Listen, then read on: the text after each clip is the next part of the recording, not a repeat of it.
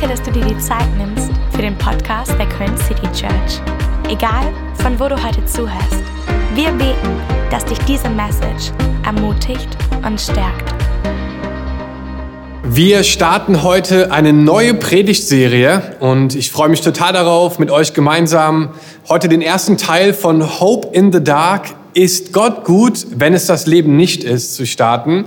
Und wir haben den Wunsch, mit euch gemeinsam einzutauchen in die Bibel, um einfach herauszufinden, wie Gott wirkt in Lebenssituationen, die ziemlich herausfordernd sind.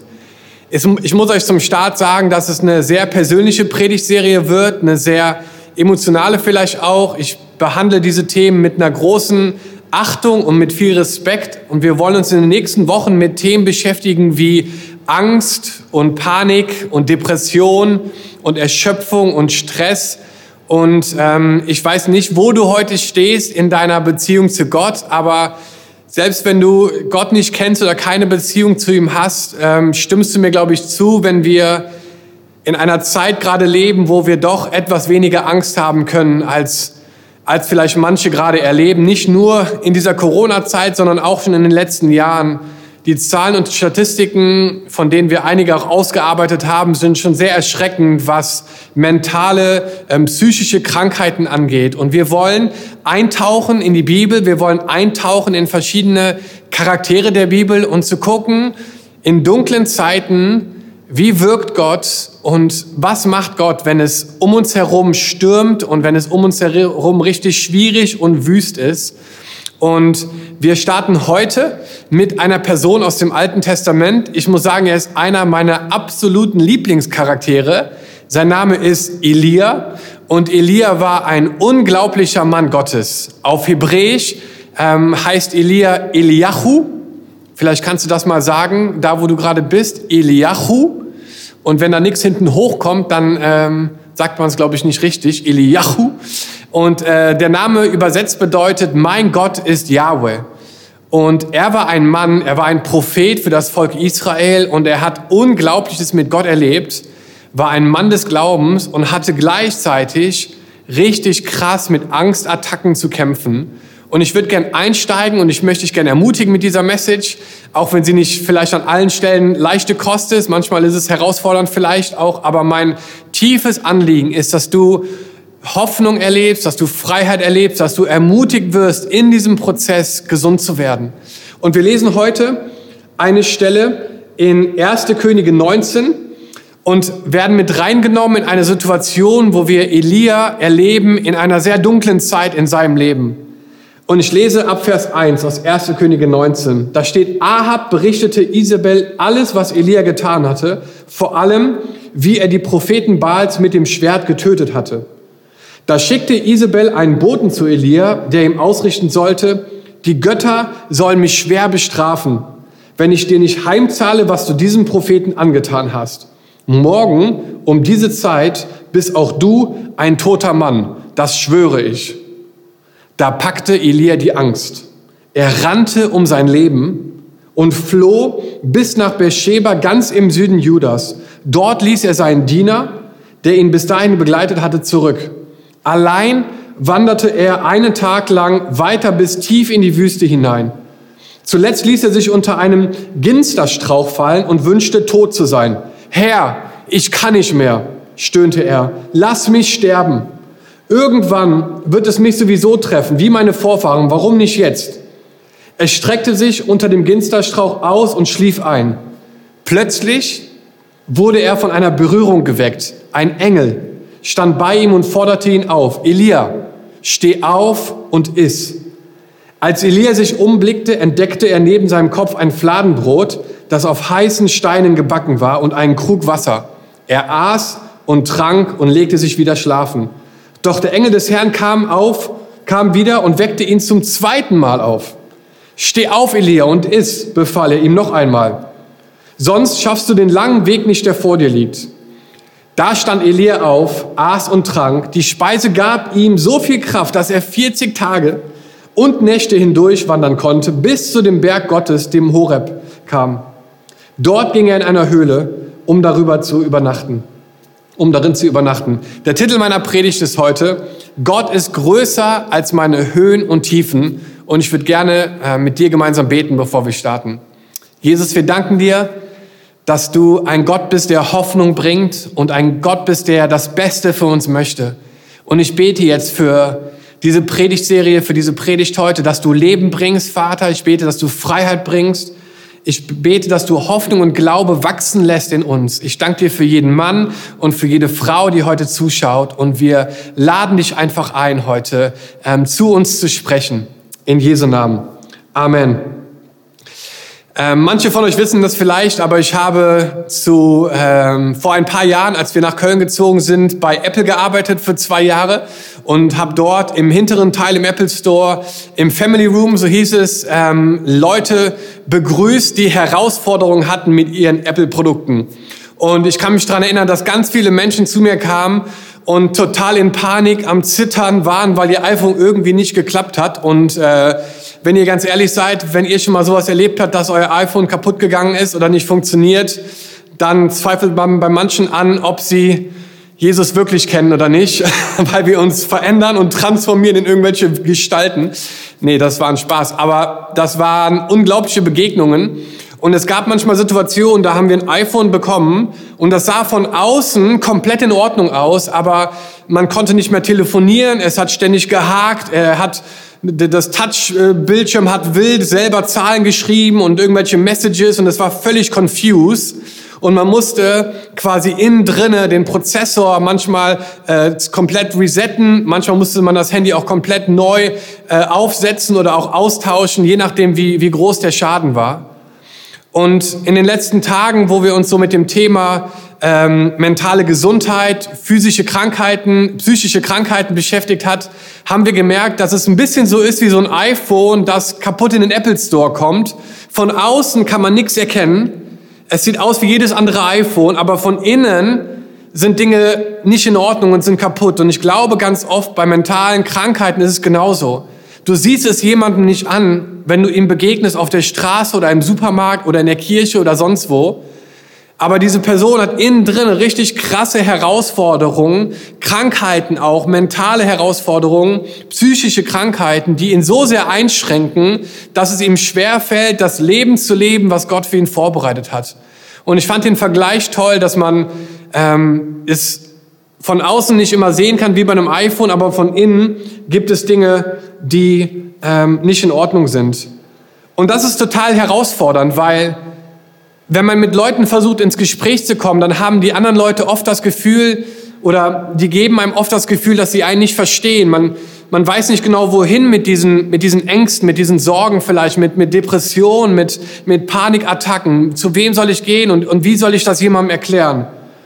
Und ich möchte, dass wir als Kirche nicht über solche Themen einfach hinwegsehen und schweigen, sondern ich möchte, dass wir als Kirche aufstehen und mutig und kühn auch einfach sagen, was Gottes Wort zu diesen Sachen sagt. Natürlich mit viel Bedacht, aber wir wollen vor allen Dingen auch Vorurteile und schlechten Rat so ein bisschen aus dem Weg räumen und einfach sagen, dass wir glauben, dass Gott an dir interessiert ist, dass er das Beste für dich möchte, dass er geniale Jahre noch für dich vorbereitet hat und dass es ähm, einen Ausweg gibt, dass es ein Prozess ist, der angestoßen werden kann. Kirche sollte ein Ort sein, wo du dich sicher fühlst. Und ich weiß nicht, wie es dir geht, aber manchmal habe ich das Gefühl, dass psychische Krankheiten so ein bisschen als Schwäche auch abgestempelt werden. Ich weiß nicht, ob du als, als Kind schon mal einen Arm gebrochen hattest oder ein Bein gebrochen, ne, eine äußerliche Verletzung.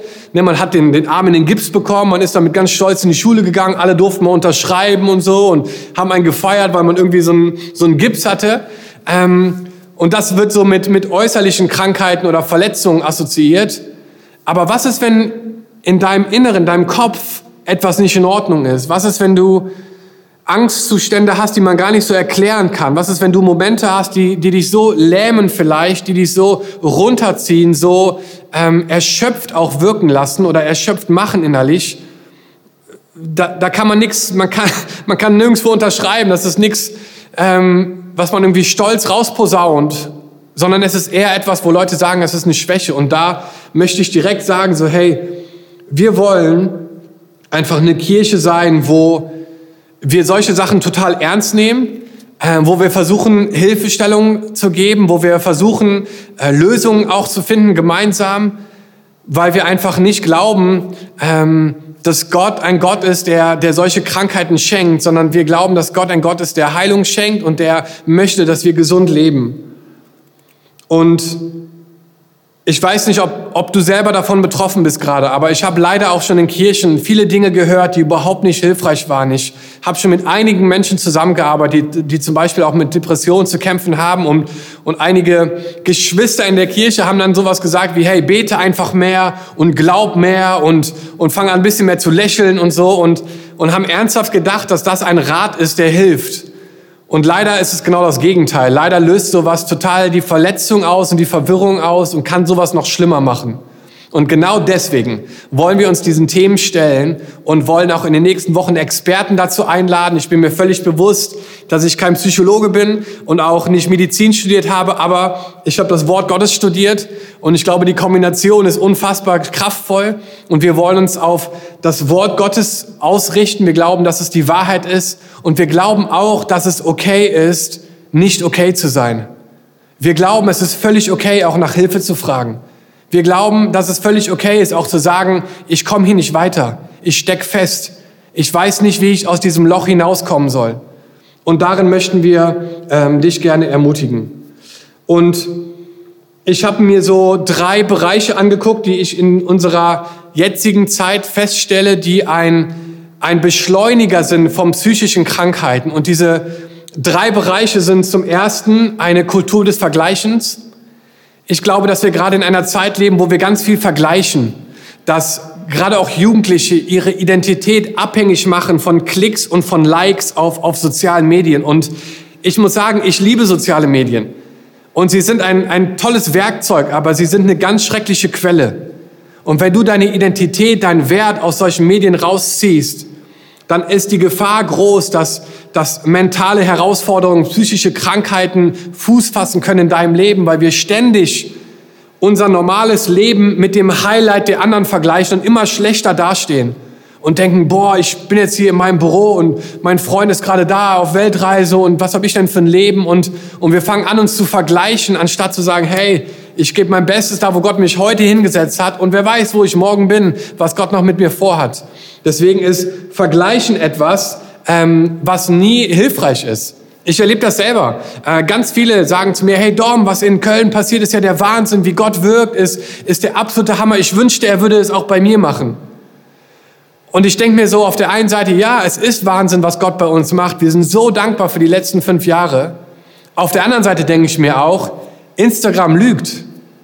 Weil Instagram zeigt dir nur unsere Highlights. Wir posten nicht unsere Fehler, wir posten nicht unsere Schwächen, wir posten nicht unsere Herausforderungen. Deswegen, wenn du nur den Bildern von Instagram folgst, dann hast du ein falsches Bild von dem, was wir wirklich erleben. Und deswegen ist so dieses Vergleichen einfach total ungesund. Und ich möchte dich da einfach schon mal ermutigen, äh, treu zu sein, da wo du gerade bist, wo Gott dich hingesetzt hat. Das Zweite ist, dass wir ähm, immer mehr eine vaterlose Generation werden. Ich habe gelesen, dass immer noch 50 Prozent der Ehen geschieden werden. Ähm, eine Statistik, die ich gelesen habe, im Jahr 2014 waren 20 Prozent der 8,1 Millionen in Deutschland lebenden Familien mit mindestens einem minderjährigen Kind Familien von Alleinerziehenden. Und davon waren 89 Prozent alleinerziehende Mütter. Das ist ein Anstieg um fast 10 Prozent von den zehn Jahren davor. Das heißt, wir haben immer mehr Kinder, die ohne einen Vater aufwachsen. Und das ist eine riesen Herausforderung gerade, weil in einer Familie braucht man so sehr die Stimme eines Vaters auch, der auch Richtung vorgibt und Bestätigung und Annahme zuspricht zu seinen Kindern und Leben hineinbringt. Und das ist eine riesen Herausforderung und ein Auslöser für viele psychische Krankheiten, die wir, ähm, mit denen wir jetzt zu kämpfen haben. Und das Dritte ist, dass wir eine selbstverliebte Nation sind. Wer ist der Gott in Deutschland? Selbst. Ich, meiner, mir. Äh, Leute lieben es, Selfies zu machen den ganzen Tag und äh, sehr egoistisch zu leben. Ich habe von Self-Titis gelesen diese Woche. Ähm, die Neigung, obsessiv Selfies zu machen. Eine reale Krankheit, von denen manche Leute, unter denen manche Leute leiden, ähm, weil sie diesen Fokus und diesen, diese, diese, dieses, dieses Verlangen danach haben, sich ständig selber abzulichten. Ähm, verbring mal fünf Minuten damit, die, die Charts durchzugehen. Ich habe selber mal gemacht. Äh, der meistgestreamte Song 2019 äh, in Deutschland war von Juju Vermissen. Und ähm, es geht fast nur um mich. Ich will nicht mehr wissen, wie es war. Ich will nicht mehr wissen, ähm, warum es vorbei ist. Ich, ich, ich, ich, der der Single, äh, das, die, die, die Single-Jahrescharts Nummer eins von 2019 war In My Mind, In My Head.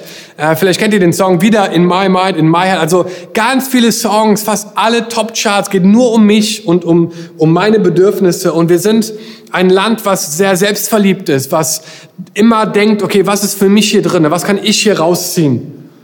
Und wenn du dich ständig mit dir selber beschäftigst, dann kann es oft auch dazu führen, dass so mentale und emotionale äh, psychische Krankheiten steigen. In 1. Könige 19 lesen wir von Elia und er war ein außergewöhnlicher Mann und ich würde euch gerne den Kontext geben von seiner Situation, die wir gerade eben gelesen haben. Und er war ein Mann, der Unglaubliches erlebt hat. Wir haben, wir lesen von ihm im Alten Testament, dass er einmal einen Jungen aufgeweckt hat von den Toten. Ich meine, ich habe das noch nie gemacht. ähm, er wurde in der Wildnis von Raben gefüttert. Die haben einfach Essen vom Himmel fallen lassen. Ich meine, stell dir das mal vor, ne? du gehst spazieren und, oder bist in der Wüste und plötzlich regnet es irgendwie Cheeseburger. Ich meine, Wahnsinn, was der erlebt hat. Ähm, er hat ein Wettrennen mit einem Pferd gemacht und hat gewonnen. Ich meine, was war das für ein Typ? Und in 1. Könige 18, ein Kapitel davor, war so sein Highlight-Moment seiner, seines Lebens. Und zwar auf dem Berg Karmel hat er gegen 850 falsche Propheten sich einen Boxkampf der Antike geliefert, den es so noch nie gegeben hat. Und zwar wollten sie feststellen, wer der wahre Gott ist. Und diese 850 Propheten ähm, haben gegen den einen Mann Gottes, Elia, angetreten oder gekämpft in diesem, in diesem Boxkampf und haben einen Altar gebaut, haben zwei Stiere da draufgelegt und haben gesagt, okay, und jetzt gucken wir, wer der wahre Gott ist. Und welcher Gott Feuer vom Himmel schickt, der ist der wahre Gott und dem folgen wir. Und Elia war clever, hat gesagt, hey, ihr könnt anfangen. Und dann haben die angefangen und haben den ganzen Tag Vollgas gegeben, haben geschrien, haben sich selbst gegeißelt, geschlagen und haben versucht, alles, was nur möglich war, um irgendwie Feuer vom Himmel zu holen. Und es hat nichts geklappt. Und Elia macht sich sogar lustig. Hey, schreit mal ein bisschen lauter. Hey, vielleicht braucht ihr noch ein paar mehr Leute. Ihr seid nur 850 und, und macht sich lustig. Und irgendwann wird's abends und Elia sagt, alles klar, Freunde, das wird heute nichts mehr. Dankeschön, ihr könnt jetzt Pause machen, jetzt bin ich dran. Und es ist so krass, er ist so kühn und so mutig. Und zwar sagt er nicht, fängt er nicht direkt an zu beten, sondern sagt, hey, ich mache sogar noch schwerer. Dreimal wollen wir den ganzen Altar mit Wasser zuschütten, ein Graben drumherum bauen, das klitschnass machen. Und dann fängt er an und schaut zum Himmel und betet und Gott lässt das Feuer vom Himmel fallen und der ganze Altar steht in Flammen, lichterloh. Stell dir das mal vor. Wahnsinnsmoment. Und dann in guten alttestamentlicher Tradition rennen die diesen 850 äh, Propheten hinterher und töten alle davon. Und am nächsten Tag, am nächsten Tag, ähm, rennt er um sein Leben und hat solche Angst, dass er sterben möchte. Und ich denke mir so, das ist doch Wahnsinn. So ein Mann Gottes, so ein Mann voller Glauben, der so Unfassbares gesehen hat, hat am nächsten Tag die Nachricht erhalten, dass der König und seine Frau hinter ihm her sind und alles tun wollen, um ihn umzubringen. Und er hat so große Angst, dass er abhaut und sich versteckt in einer Höhle. Ich habe mich gefragt, ist es möglich, großen Glauben zu haben und gleichzeitig mit großer Angst zu kämpfen? Und die Antwort ist ja, ist es. Und wir sehen das hier in dem Leben von Elia dass selbst Männer des Glaubens, selbst Leute, die stark im Glauben sind, auch total krass mit Ängsten zu kämpfen haben. Und ich möchte dir heute drei Wahrheiten mitgeben aus diesem Text, ähm, die uns einfach helfen sollen, mehr zu verstehen, dass Gott größer ist in unseren Höhen und in unseren Tiefen. Und die erste Wahrheit ist folgende. Angst ist kein guter Ratgeber. Angst ist kein guter Ratgeber, weil Angst produziert mehr Angst. Und Angst gibt dir das Gefühl, nicht mehr in Kontrolle zu sein. Und nach diesem krassen Ereignis in 1. Könige 18 lesen wir jetzt, in 1. Äh, Könige 19, da schickte Isabel einen Boten zu Elia, der ihm ausrichten sollte, die Götter sollen mich schwer bestrafen, wenn ich dir nicht heimzahle, was du diesem Propheten angetan hast. Morgen um diese Zeit bist du ein toter Mann, das schwöre ich. Da packte Elia die Angst. Er rannte um sein Leben und floh bis nach Beersheba, ganz im Süden Judas. Dort ließ er seinen Diener, der ihn bis dahin begleitet hatte, zurück. Er rennt um sein Leben. Angst macht dich ängstlich. Angst verändert dein Denken und Angst verändert auch dein Handeln. Ich habe Angst zu sterben.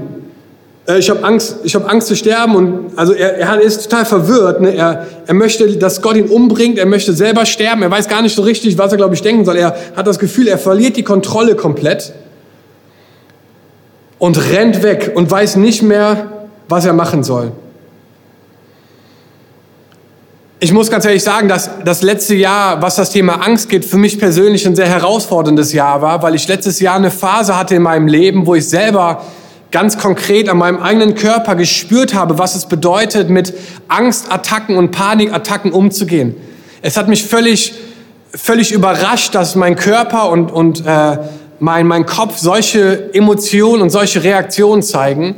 Aber es war eine super herausfordernde Zeit, wo ich gemerkt habe, dass ich Dinge verändern muss in meinem Leben, weil die Angstzustände und die Panikattacken immer schlimmer wurden und ich nicht genau wusste, wie man damit umgeht, zu wem ich damit gehen soll, äh, wie man ähm, quasi da rauskommt. Und ich kann mich an ein Meeting erinnern mit Pastoren, wo ich da saß und ich hatte das Gefühl, okay, es wird immer schlimmer und ich habe mich schon auf der Trage gesehen ins Krankenhaus und habe den, den schlimmsten Horrorfilm in meinem Kopf schon abgefahren, musste mich rausziehen, musste auf Toilette gehen, Tür zu machen und wirklich ich habe gemerkt, dass ich richtig schnell atme und ich musste langsam und kontrolliert mir selber gut zureden, sagen, Dom, ist alles gut, komm runter, beruhig dich, ne, alles ist in Ordnung, dir geht's gut und habe selber gemerkt, krass, hier passieren gerade Dinge und ich verliere gerade die Kontrolle und ich weiß gar nicht genau, wie ich damit umgehen soll. Und Angst führt zu mehr Angst, ist einfach etwas, was ich gelernt habe und was was etwas ist, was wir lernen müssen zu überwinden, weil Angst halt kein guter Ratgeber ist. Und der, das Gegenteil von Angst für mich ist, ist Glauben. Und, und da würde ich gerne jetzt gleich noch ein bisschen mehr darauf eingehen. Also erstens, Angst ist kein guter Ratgeber. Zweitens habe ich mir aufgeschrieben, dass psychische Krankheiten führen zu Isolation. Und das bedeutet, dass in dem Moment, wo du merkst, in deinem Kopf oder im Inneren passiert was, dann haben wir die Tendenz, uns zurückzuziehen und alleine mit uns selber das auszuhadern. Äh, Elia geht alleine weiter in diese, Wild, in diese Wüste, in diese Wildnis. Und wir lesen hier sogar ähm, in Vers 3, dass er seinen Diener, der ihn bis dahin begleitet hatte, zurücklässt. Er geht alleine weiter.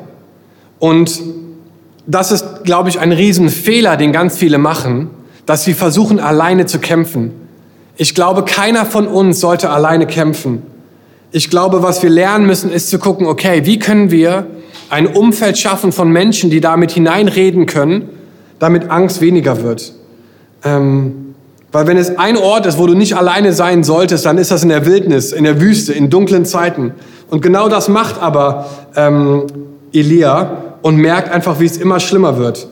Und er redet zu Gott hier in Vers 10 alleine in der, in der, in der Wildnis und sagt, ach Herr, du allmächtiger Gott, mit welchem Eifer habe ich versucht, die Israeliten zu dir zurückzubringen? Denn sie haben den Bund mit dir gebrochen, deine Altäre niedergerissen, deine Propheten ermordet. Nur ich bin übrig geblieben, ich allein. Und nur trachten sie auch mir nach dem Leben. Ne, er vergleicht sich hier nur ne, mit, mit den anderen und, und versteht gar nicht so, dass er dass es gar nicht sein, sein Auftrag ist, jetzt alleine sich irgendwo zurückzuziehen. Und ähm, seit Anfang diesen Jahres bin auch ich mit anderen Leuten unterwegs außerhalb der Church, um halt selber innerlich auch noch gesünder zu werden, um Dinge zu besprechen, Dinge zu teilen, Dinge über mich selber auch noch mehr zu verstehen. Und ich muss sagen, es ist eine unfassbar hilfreiche Art und Weise, ähm, einfach mit mit äh, psychischen Krankheiten, mit Herausforderungen, mit emotionalen äh, Challenges, die wir haben, umzugehen. Und ich möchte einfach sagen, so hey, Du brauchst nicht alleine zu kämpfen und wenn du Dinge wahrnimmst in deinem Körper dann, oder in deinem, in deinem Kopf, in deinen Emotionen, dann behalt sie nicht für dich. Lass sie uns teilen. Lass uns mit Leuten darüber reden. Wir haben Live-Groups, wir haben ein Seelsorgeteam. Nutzt diese Chance, einfach emotional gesund zu sein. Du brauchst Menschen, sonst schaffen wir es nicht. Also Angst ist kein guter Ratgeber. Psychische Krankheiten führen zu Isolation. Und das Letzte ist, du musst aufstehen, um deinen Auftrag zu leben. Und das ist für mich diese Wahrheit aus diesem Text. Wir lesen hier ähm, in, Vers, in Vers 5, er, streck, er streckte sich unter dem Ginsterstrauch aus und schlief ein. Plötzlich wurde er von einer Berührung geweckt. Der Engel stand bei ihm und forderte ihn auf. Elia, steh auf und iss. Als Elia sich umblickte, entdeckte er neben seinem Kopf ein Fladenbrot, das auf heißen Stein gebacken war, und einen Krug Wasser. Er aß und trank und legte sich wieder schlafen. Doch der Engel des Herrn kam wieder und weckte ihn zum zweiten Mal auf. Ich meine, allein das ist schon Hammer, oder? Gott weckte ihn zum zweiten Mal. Er bringt ihm noch Dessert. Ne? Ist das nicht genial? Jemand, der wegrennt eigentlich von seinem Auftrag, von seiner Berufung, dass Gott sogar ein Gott ist, der ihm Dessert bringt. Ich meine, das ist doch einfach so ein geiles Bild von der Gnade Gottes so und äh, dass seine Liebe einfach keine Grenzen kennt. Ich liebe, ich finde es einfach genial. Und dann steht hier: Steh auf, Elia, und iss. Sonst schaffst du den langen Weg nicht, der vor dir liegt. Jesus, viele hundert Jahre später, hat mal gesagt, dass der Mensch nicht von Brot alleine lebt, sondern von jedem Wort, das von, von Gottes Mund kommt. Und ich glaube, dass hier nicht nur äh, physisches Brot gemeint ist, sondern ich glaube, hier geht es um einen tieferen Sinn, dass geistliche Nahrung für uns verfügbar ist, die wir zu uns nehmen können, die unseren, unseren Körper und unsere Emotionen, auch unseren Geist einfach richtig gut tun und auch heilen können. Überlegt euch mal, jeden Morgen, wenn wir aufwachen, liegt das Brot des Lebens, das Wort Gottes liegt, liegt neben uns. Ne? In Form von einem Handy, in Form von der Bibel. Aber wir müssen aufstehen und es zu uns nehmen. Wir müssen in Aktion treten und sagen, okay, ich entscheide mich heute, selber aufzustehen, selber Gottes Wahrheiten und Gottes Stimme zu hören und in diesem Wort zu lesen, die Verheißungen Gottes aufzunehmen. Und allein das wird einen Riesenunterschied in deinem Leben machen. Wir haben diesen unfassbaren Prayer Focus, den, den äh, Sarah jeden Tag macht. Ich möchte dich ermutigen. Schalte damit ein. Die Sachen und Wahrheiten, die sie da weitergibt, sind unglaublich. Ähm, wie man Gottes Stimme hört, wie man die Bibel liest und einfach richtig hilfreiche Tools in deinem Glauben, in deiner Beziehung mit Jesus zu wachsen. Es gibt Hammer Bibellesepläne. Es gibt unfassbar coole Tools, die wir nutzen können, um uns einfach geistlich auch zu ernähren. Und Elia steht auf ist und er wandert 40 Tage und 40 Nächte und ist dann am Berg Horeb angekommen, wo er in eine Höhle geht. Und er geht in diese Höhle und plötzlich spricht Gott zu ihm und sagt, Elia, was tust du hier? Und dann sagt Elia in Vers 10, ach Herr, du allmächtiger Gott, mit welchem Eifer habe ich versucht, die Israeliten zu dir zurückzubringen?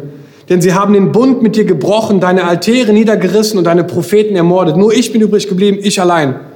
Und nun trachten sie auch nach mir nach dem Leben. Schon wieder so eine Ausrede und ich alleine. Und dann sagt der Herr zu ihm, komm aus deiner Höhle heraus, tritt vor mich hin, denn ich will an dir vorübergehen.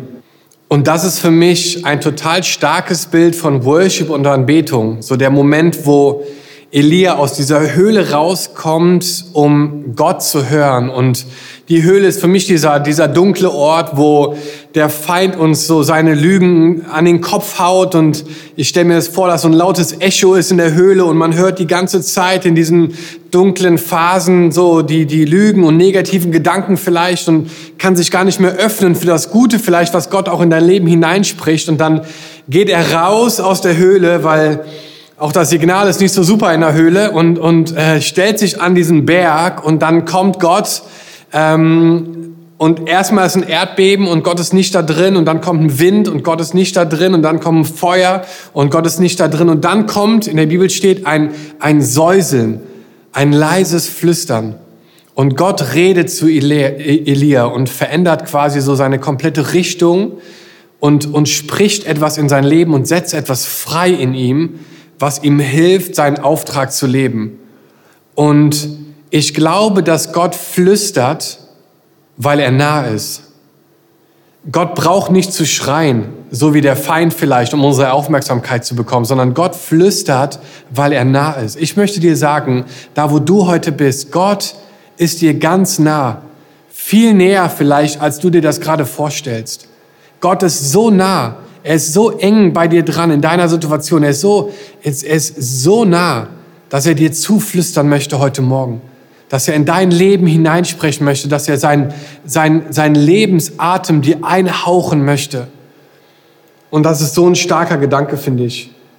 Und dann redet Gott zu, äh, zu, zu Elia und sagt ihm, hey, es ist nicht dein Auftrag, hier wegzurennen, Angst und dich zu verkriechen in der Höhle und, und zu denken, dass du ganz alleine bist. Es, es gibt 700 weitere Gerechte. Geh zurück und, und nimm das Land ein, was ich für dich vorbereitet habe. Und es werden großartige Jahre auf dich warten. Du wirst Dinge überwinden, du wirst Kämpfe gewinnen, du wirst unglaubliche Wunder noch sehen. Und ich möchte, dass du jetzt aufbrichst und dass du aufstehst und zurückgehst, Elia.